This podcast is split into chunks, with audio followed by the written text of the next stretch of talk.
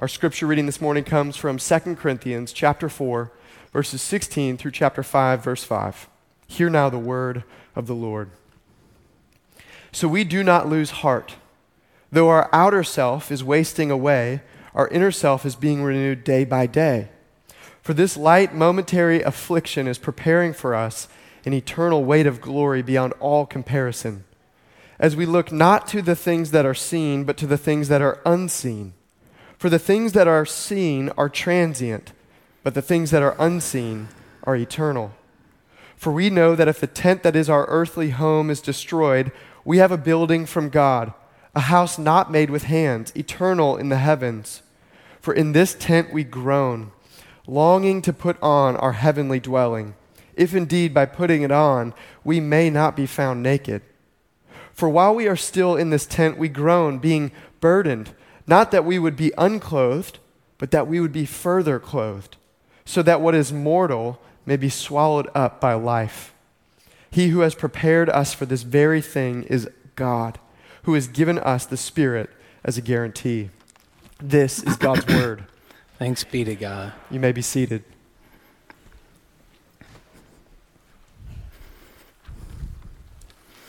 Good morning. It's so good to be able to be up here. Happy Easter. I'm grateful that you're here. I'm grateful for those of you joining online as well. One of the things that I've been looking forward to in terms of preaching this Easter is that we are in the middle of a series in Second Corinthians. And so, three weeks ago, we actually came to this passage, and I said then that there was an unspoken rule that you don't preach on the resurrection that close to Easter. I said we'd come back to that passage. So, if you recognize the passage as something we've read before and something I preached on, we're back. But particularly, we're going to focus on verses 1 through 5, which I didn't speak to before. Recently, as Easter's been coming up, uh, I was talking with a child about Easter and about resurrection, and I asked the question that Ben actually brought up in the call to worship. As we're in conversation, I just said, Hey, what do you think it means that if Jesus hasn't risen from the dead, like really risen, like he's alive, he has a body, what do you think it means that if that didn't happen, we are of all people most to be pitied? Now, when I asked this child this, I didn't know what they would say because, candidly, I'm not sure what I would say in short. But this child looked at me with this sober look almost immediately and said, Well, it's because we depend on it. Now, let me say this again. I asked this child why do you think Paul said that if Jesus didn't actually rise from the grave, that Christians are of most people to be pitied? The child's answer, well, because we depend on it. We depend on the resurrection. We, our lives depend on the fact that Jesus was raised from the dead. Now, when I think about all of the words that I would have used if one of you were to ask me that simple question, it would have been a lot more than that. In fact, if I would have imagined a child asking me that question, I would have struggled, I think, with the answer because we are filled with so many words. And the simple answer was because we depend on it. Now, it's undeniable that Christianity rises and falls on what we're celebrating today. Christianity rises and falls on the bodily resurrection of Jesus Christ from the dead. Not the idea that Jesus rose from the dead spiritually in some way, or that he's alive in the hearts of his followers. No, that he physically rose from the dead, that every cell in his body was done. There was no more heart pumping blood through his body. He was dead, he was decomposing. And then three days later, he came back to life in a new resurrected life. Everything rises and falls on that. We know that. But how often does that idea remain merely intellectual to you and to me? How often does it sit powerfully in our mind, but it seems miles away from our heart? It seems miles away from directing our daily lives. Well, in this passage, Paul is telling the Corinthians why he doesn't lose heart, even in the face of intense suffering that at any moment could lead to death. That's the situation here. And what Paul says in verse 16 is, We do not lose heart. Though our outer self is wasting away, our inner self is being renewed day by day. So I'm going to summarize the passage that we just heard with this. Paul is saying that he does not lose heart in affliction because he has set his heart on resurrection. Paul says, I do not lose heart in affliction because I've set my heart on resurrection. Now, listen, our hearts do not do well with abstraction. Our minds love abstraction. Our hearts do not do well with abstraction. Our hearts are convinced by concreteness. And you know that this is true. In fact, the Apostle Paul, in his letter to the Corinthians, hasn't left his suffering in the abstract realm. He's brought it to concreteness. In fact, we'll come later in this series to a whole half of a chapter where he outlines the specifics of the ways that he's been beaten, shipwrecked, stoned. He's going to line that out for us. But he's being very concrete. Think about Paul's body. Paul's physical body bore the marks of his suffering. He had scars all along his back from being lashed multiple times. It's possible that parts of his body, maybe even his face, were disfigured because of when he was stoned and left for dead. Certainly he was dead, but then he stood up and walked back in the city. And so Paul's suffering is not abstract, it's concrete. He bears it in his body. And still, he says, I do not lose heart. In verse 18, he says that the way in which he doesn't lo- lose heart, he says, We look not to the things that are seen, but to the things that are unseen. For the things that are seen are transient, but the things that are unseen are eternal. So, what Paul's talking about here is the, the life of faith. He's saying the reason he doesn't lose hope is because of the life of faith. But let me, let me just remind you of what I said. I said, Our hearts do not do well with abstract but they love concreteness. So, how is it not abstract to say that the way that Paul doesn't lose heart is by the things that are unseen? That sounds abstract, doesn't it? Hey, don't lose heart because look to the things that are unseen. But in fact, Paul's inviting us to something very concrete. You see, Paul is inviting us to see not less, but to see more. Paul's inviting us that we as Christians with the eyes that I'm looking at you with right now, that I would see more than beautiful people in beautiful Sunday clothes, Easter clothes.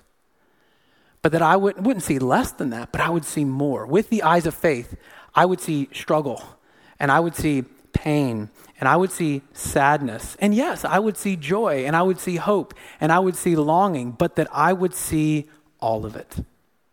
That I would see you and everything in your heart. That's what Paul's inviting us to see. He's inviting us to see not just with these eyes, but with the eyes of our hearts, as he calls it in Ephesians. So, how do I see that in this passage? Look at this. In verse 16, Paul says, Our outer self is wasting away. That's not abstract. His outer self is literally wasting away. And so is yours. And depending on our age or depending on our circumstances or our health, that's going to be more obvious to us than not. But we're going to be able to see with our eyes our outer selves wasting away. But Paul is saying, but that's not all I see, brothers and sisters. I don't only see my outer self wasting away, I see more than that. I see my inner self being renewed. But even more than that, he tells us what he sees in a metaphor in verses 1 through 5 of chapter 5. He uses this powerful picture of what he sees. So look with me in verses 1 through 5 of 5. I'm going to walk through this. He says, For we know that if the tent, that is our earthly home, is destroyed, we have a building from God, a house not made with hands, eternal in the heavens. A couple of things. This word tent in Greek is not the common word for tent, you know, the structures that Paul built even as a tent maker.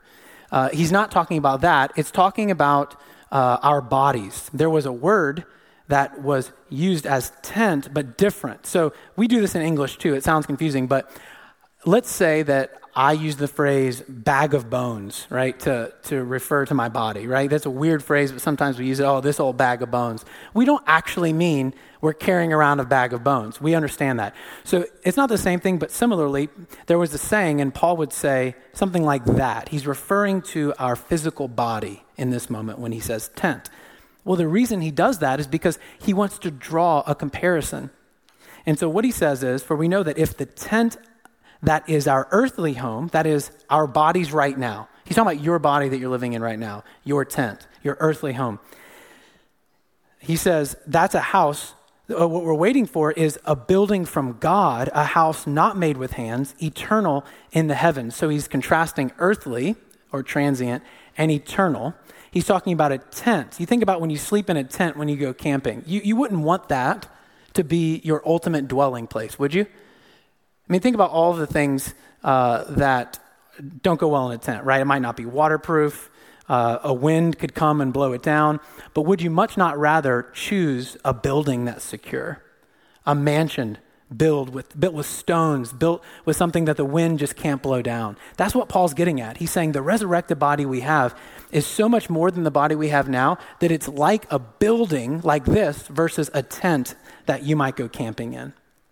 And then he goes on to say, For in this tent, that is this body, this life, we groan, longing to put on our heavenly dwelling. Imagine, have you ever been in a tent and it's leaking or it's freezing cold and you, it was really exciting to go camping, and in the middle of the night, you're like, I totally regret this decision. You know what this is like, right? You're thinking, why did I recreate my whole house that I pay money for to sleep outside? You think those thoughts when you're camping. Don't tell me you don't, okay? Well, it's something like that. Paul is saying, we groan. We know what that's like in the cold and the hurting and the pain in the middle of the night. We groan, but what do we long for? We long for something more secure. We long for heat. We long for a house. We long for something more sturdy. And Paul in verse 3 says, If indeed by putting it on we may not be found naked, for while we are still in this tent, we groan being burdened. Not that we would be unclothed, but that we would be further clothed, so that what is mortal may be swallowed up by life. Listen, what Paul wants us to make sure and what he wants the Corinthians to make sure is that even in his groaning and his longing for something more, he's not longing to be disembodied. To Paul, the Christian hope is not freedom from this world ultimately. It's not ultimately freedom from this body. The Christian hope is to be further clothed, not unclothed, to, to have this body be swallowed up by the body that God is preparing for us, the body of the resurrection. In fact, Paul in Romans 8 says the same thing, and he wrote Romans just after, probably a year, year and a half after he wrote this letter, something like that. And in Romans chapter 8, he has that beautiful passage of that our bodies, our bodies groan for their redemption. And surely he's talking about the resurrection. And so Paul wants people to understand in Corinth, he wants us to understand that the longing and pain that we feel is not going to be answered by simply an escape from this world but by a being swallowed up by the future world. It's not simply an escape from this body that groans and is broken, it's getting a new body that will never die, made without human hands. That is the Christian hope. And the way that we groan, oftentimes, is brought about by suffering. And that's what Paul's been talking about. If you look in verse 17, he says, For this light momentary affliction is preparing us for an eternal weight of glory beyond all comparison. It's preparing us. And then in verse 5, he says, he who, has prepar- he who has prepared us for this very thing is God. And so, we experience groaning and suffering just like Paul. Do we not?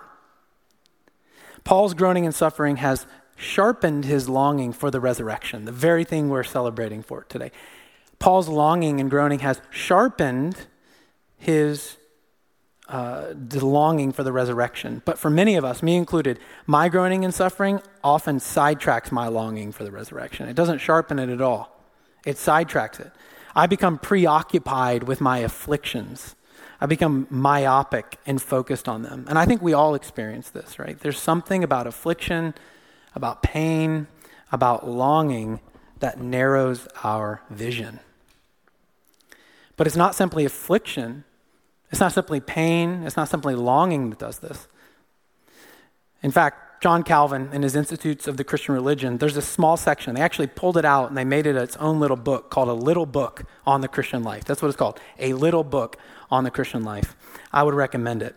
And he's talking about how, the, how our life oftentimes sidetracks our view of the resurrection. It doesn't sharpen it. And, he, and he's saying this, I'm not going to read it directly, I'm going to walk through this uh, couple sentences. He says, For we all make our plans as if we're constructing immortality for ourselves in this world.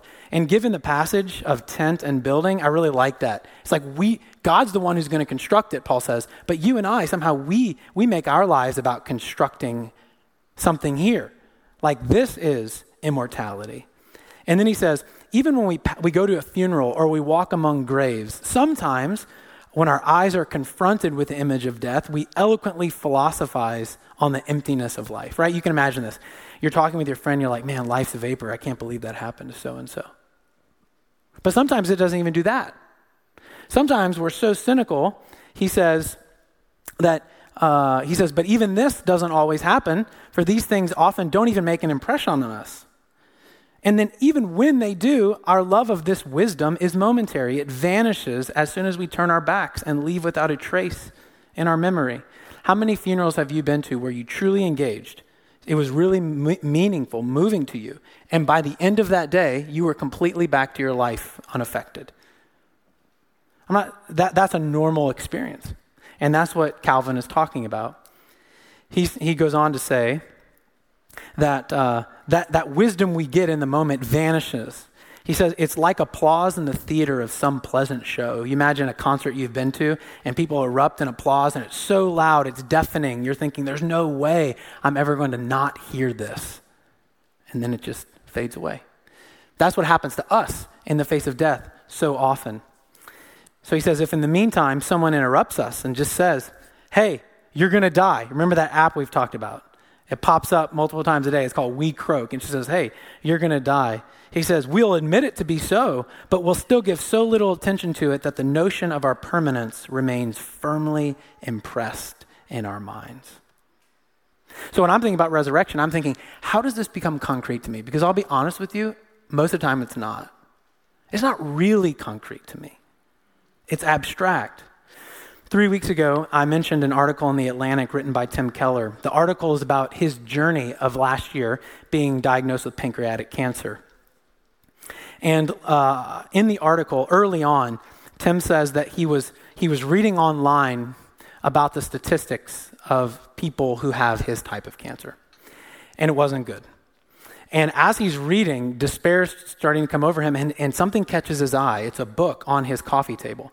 And it was his latest book. And here is the title On Death. And this is what he said. In that moment, quote, I didn't dare open it to read what I had written. He goes on to say, Death is an abstraction to us, something technically true, but unimaginable as a personal reality. He says, As death, the last enemy, became real to my heart, so death is becoming real to his heart. Death is becoming concrete, not abstract anymore to him. It's becoming concrete. And he says, As that was happening, I realized that my beliefs would have to become just as real to my heart, or I wouldn't be able to get through the day. Theoretical ideas about God's love and the future resurrection had to become life gripping truths or be discarded as useless, he said. So he goes on to talk about how, what did he engage in in order to make God's love and the future resurrection more and more concrete. And he talked about the, almost the pedals of, of meditating, particularly on the Psalms. He says, in the Psalms, you see a God that is maddeningly complex. You see a God that we would never make up. And then a couple of pedals that way, and then he would pedal with but then I would read more things on the historicity of the resurrection of Jesus because I needed my heart, my heart to be convinced, and I needed my mind to be convinced, and I needed them to come together. And he talks about how he did this. Go read the article if you'd like more details. But he comes to this point where he says, This change was not an overnight revolution. As God's reality dawns more and more on my heart, slowly and painfully, and through many tears, the simplest pleasures of this world have become sources of daily happiness. It is only as I have become, for the lack of a better term, more heavenly minded that I can see the material world for the astonishingly good divine gift that it is. He said to our surprise and encouragement, Kathy, his wife, and I have discovered that the less we attempt to make this world into a heaven, the more we are able to enjoy it. No longer are we burdening it with demands impossible for it to fulfill. We found that the simplest things from sun on the water and flowers in the vase to our own embrace and conversation that they bring more joy than ever. And this has taken us by surprise. What happened? What happened? It all became more concrete to him. And when I read this, I think, how will it become more concrete to me? How will it become more concrete to us? And the answer is ultimately, I don't know what the one thing will be, but I know what the invitation is for us today. I know the invitation of Easter Sunday is that the future world has broken into the present world. That the future resurrection actually happened in Jesus Christ. That happened in history. And that's what we're celebrating today. The new world breaks in in Jesus. It interrupted this world. And today, it can interrupt your world. The, the resurrection of Jesus Christ can interrupt your world, it can interrupt my world. And the resurrection of Jesus is an opportunity to see more today, not less. I wonder, I've been asking myself this question this last week, preparing for this sermon. To make it concrete, I've been asking myself, what have I done today, or what did I not do today that was only true because Jesus Christ is the risen Lord? What's the, what's the one thing that I did today, or what's one thing I refrained from doing today, which the only reason I did it or didn't do it was because Jesus Christ is the risen Lord? I began, I've begun asking myself that question prayerfully at different points in the day. And so, listen, that's, that can be a heavy sermon right on Easter. I thought we were supposed to celebrate life, right? But here's my invitation is that we are here to celebrate life. We're here to celebrate life, but, but we want to celebrate it concretely, not simply an idea, but something that sinks down into our heart. And, and this is what I want to offer you today. Today, when you do your three times prayer in the common rhythm, maybe you can ask the Lord to lead you. And Lord, what, what are you calling me to do right now that demonstrates dependence upon you as the risen Lord? what would it be like? What would he tell you to do? Would he tell you to, would he tell you to go knock on your neighbor's door and introduce yourself? Six feet, of course, apart? What would he tell you, what would he tell you to do? So that new life in Jesus becomes more concrete, not so abstract. Maybe less thinking and more talking, more loving.